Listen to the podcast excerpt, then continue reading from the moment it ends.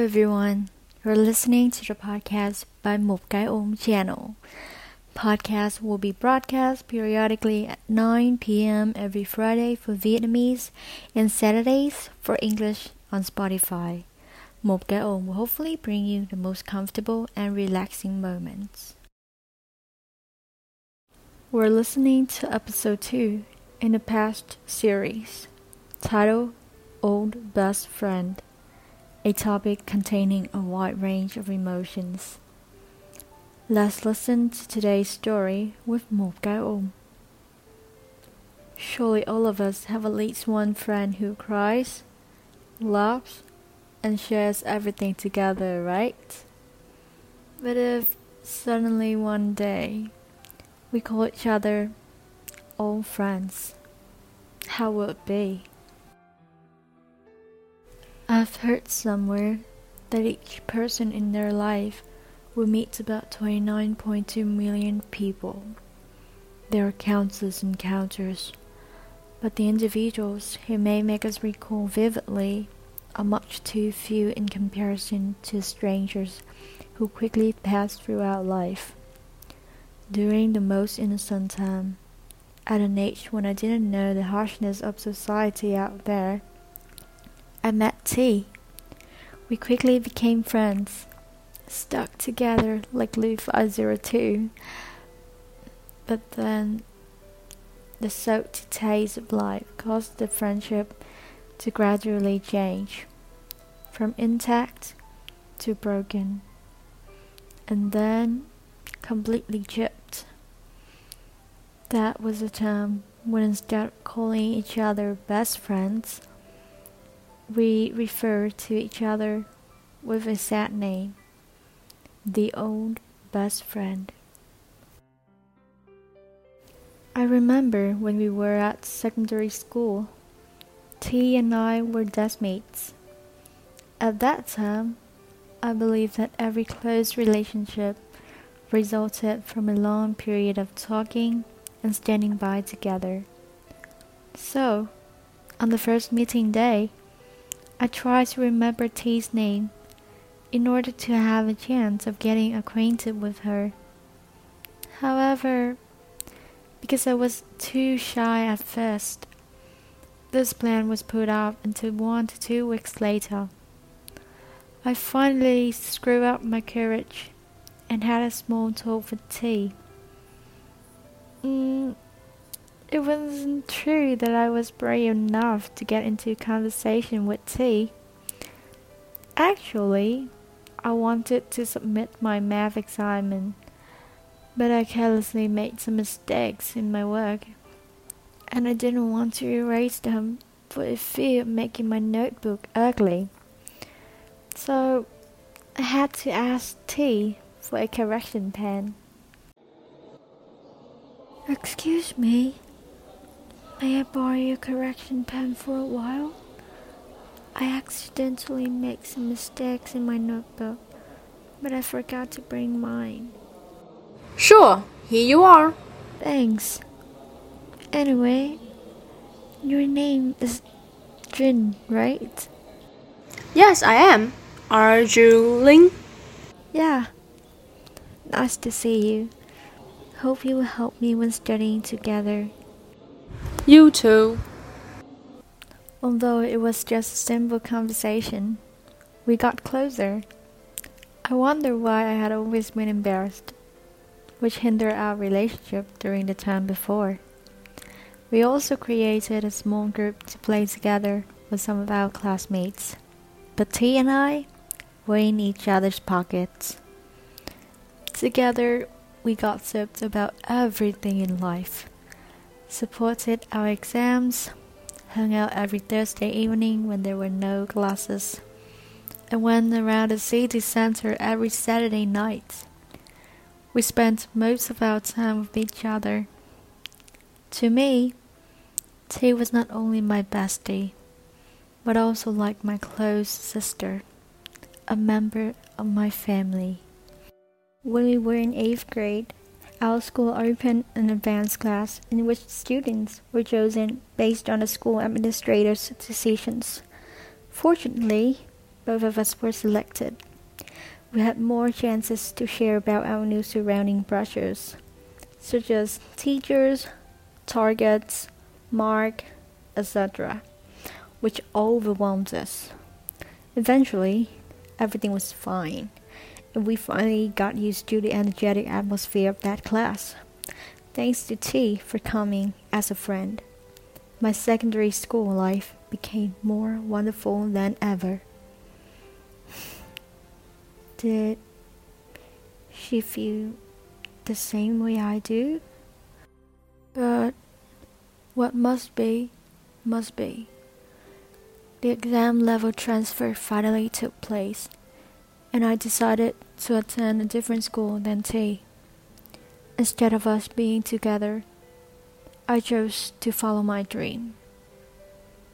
At that time, I was naive to believe that even if we went to different schools, we would stay close friends. Then, in high school, we both had other close friendships. I didn't have much time to chat with her anymore because life at the specialized school was so hectic. As for T, she busied herself with schoolwork as well as her lover.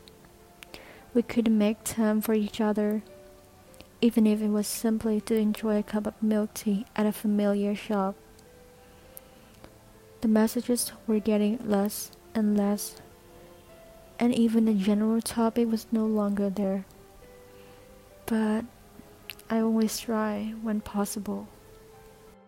Oh, well, there's one thing I'll never forget. It was near the end of the first semester of 10th grade, and I had to be hospitalized in the middle of the night. As soon as T knew about my situation, she immediately called, asked, and gave me a piece of advice. She skipped all of her classes the next morning to come to see me. She even made ground port congee for me to help me heal fast and spoke with me for hours, refusing to go.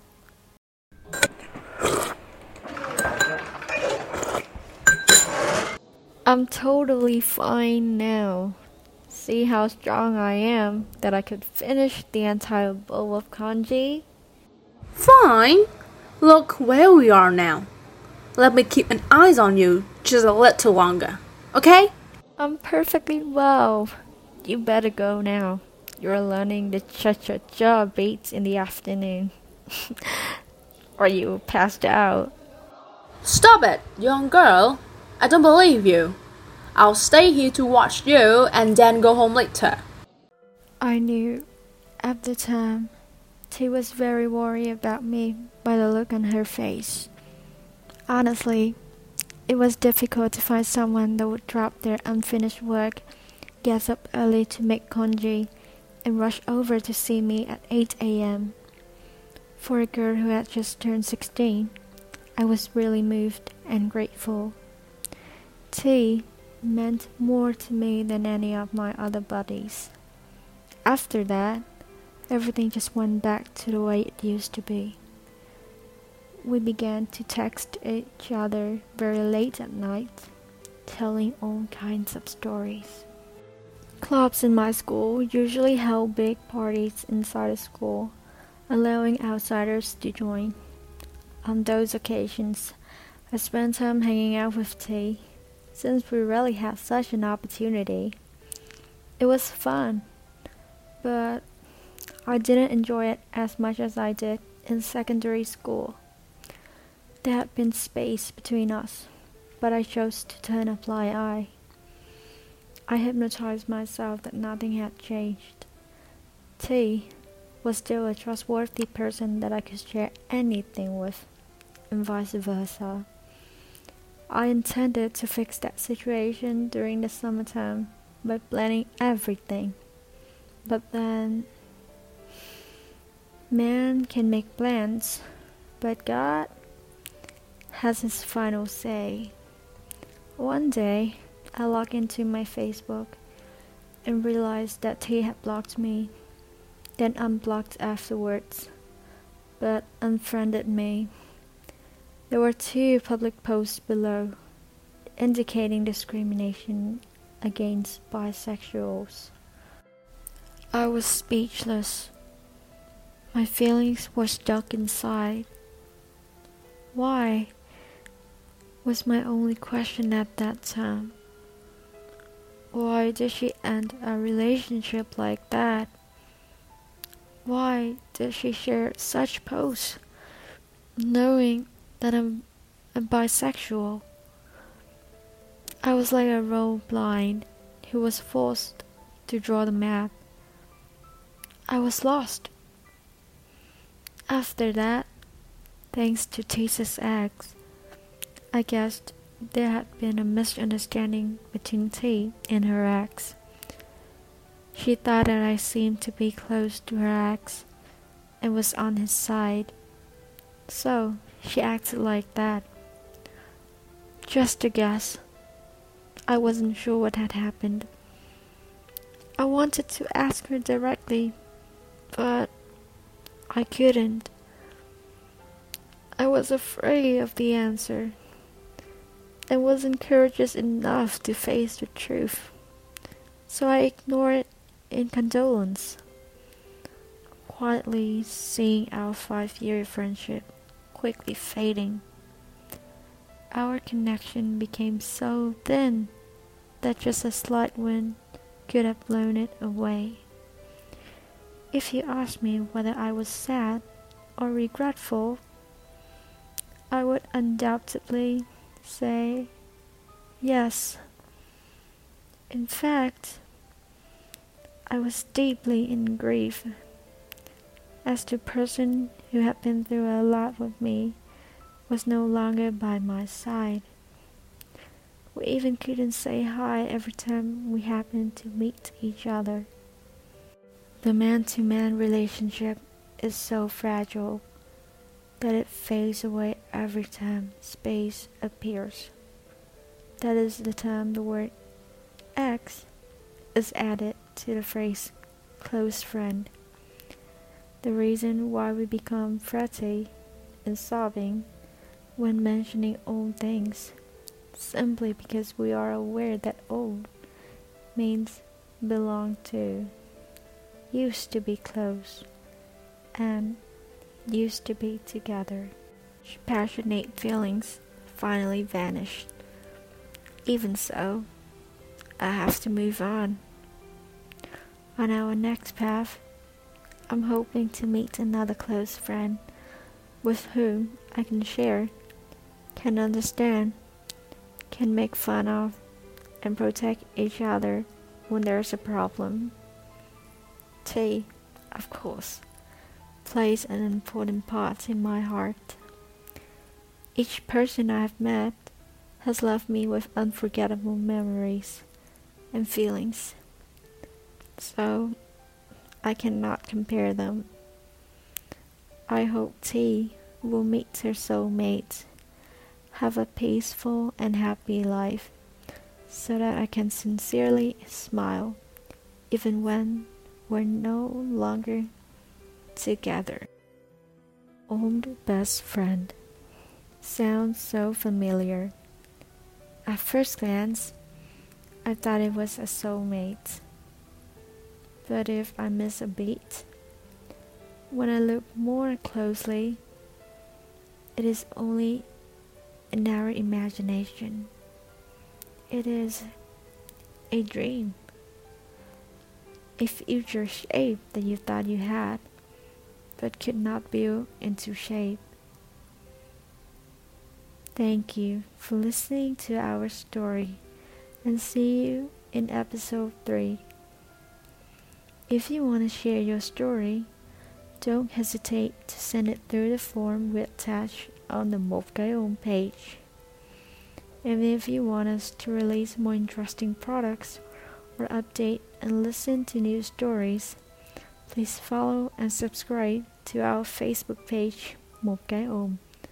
And to listen to the full version, you can go to Spotify or our Instagram at Hãy Để Tôi Ôm Bạn Nhé. Thank you again and have a great day.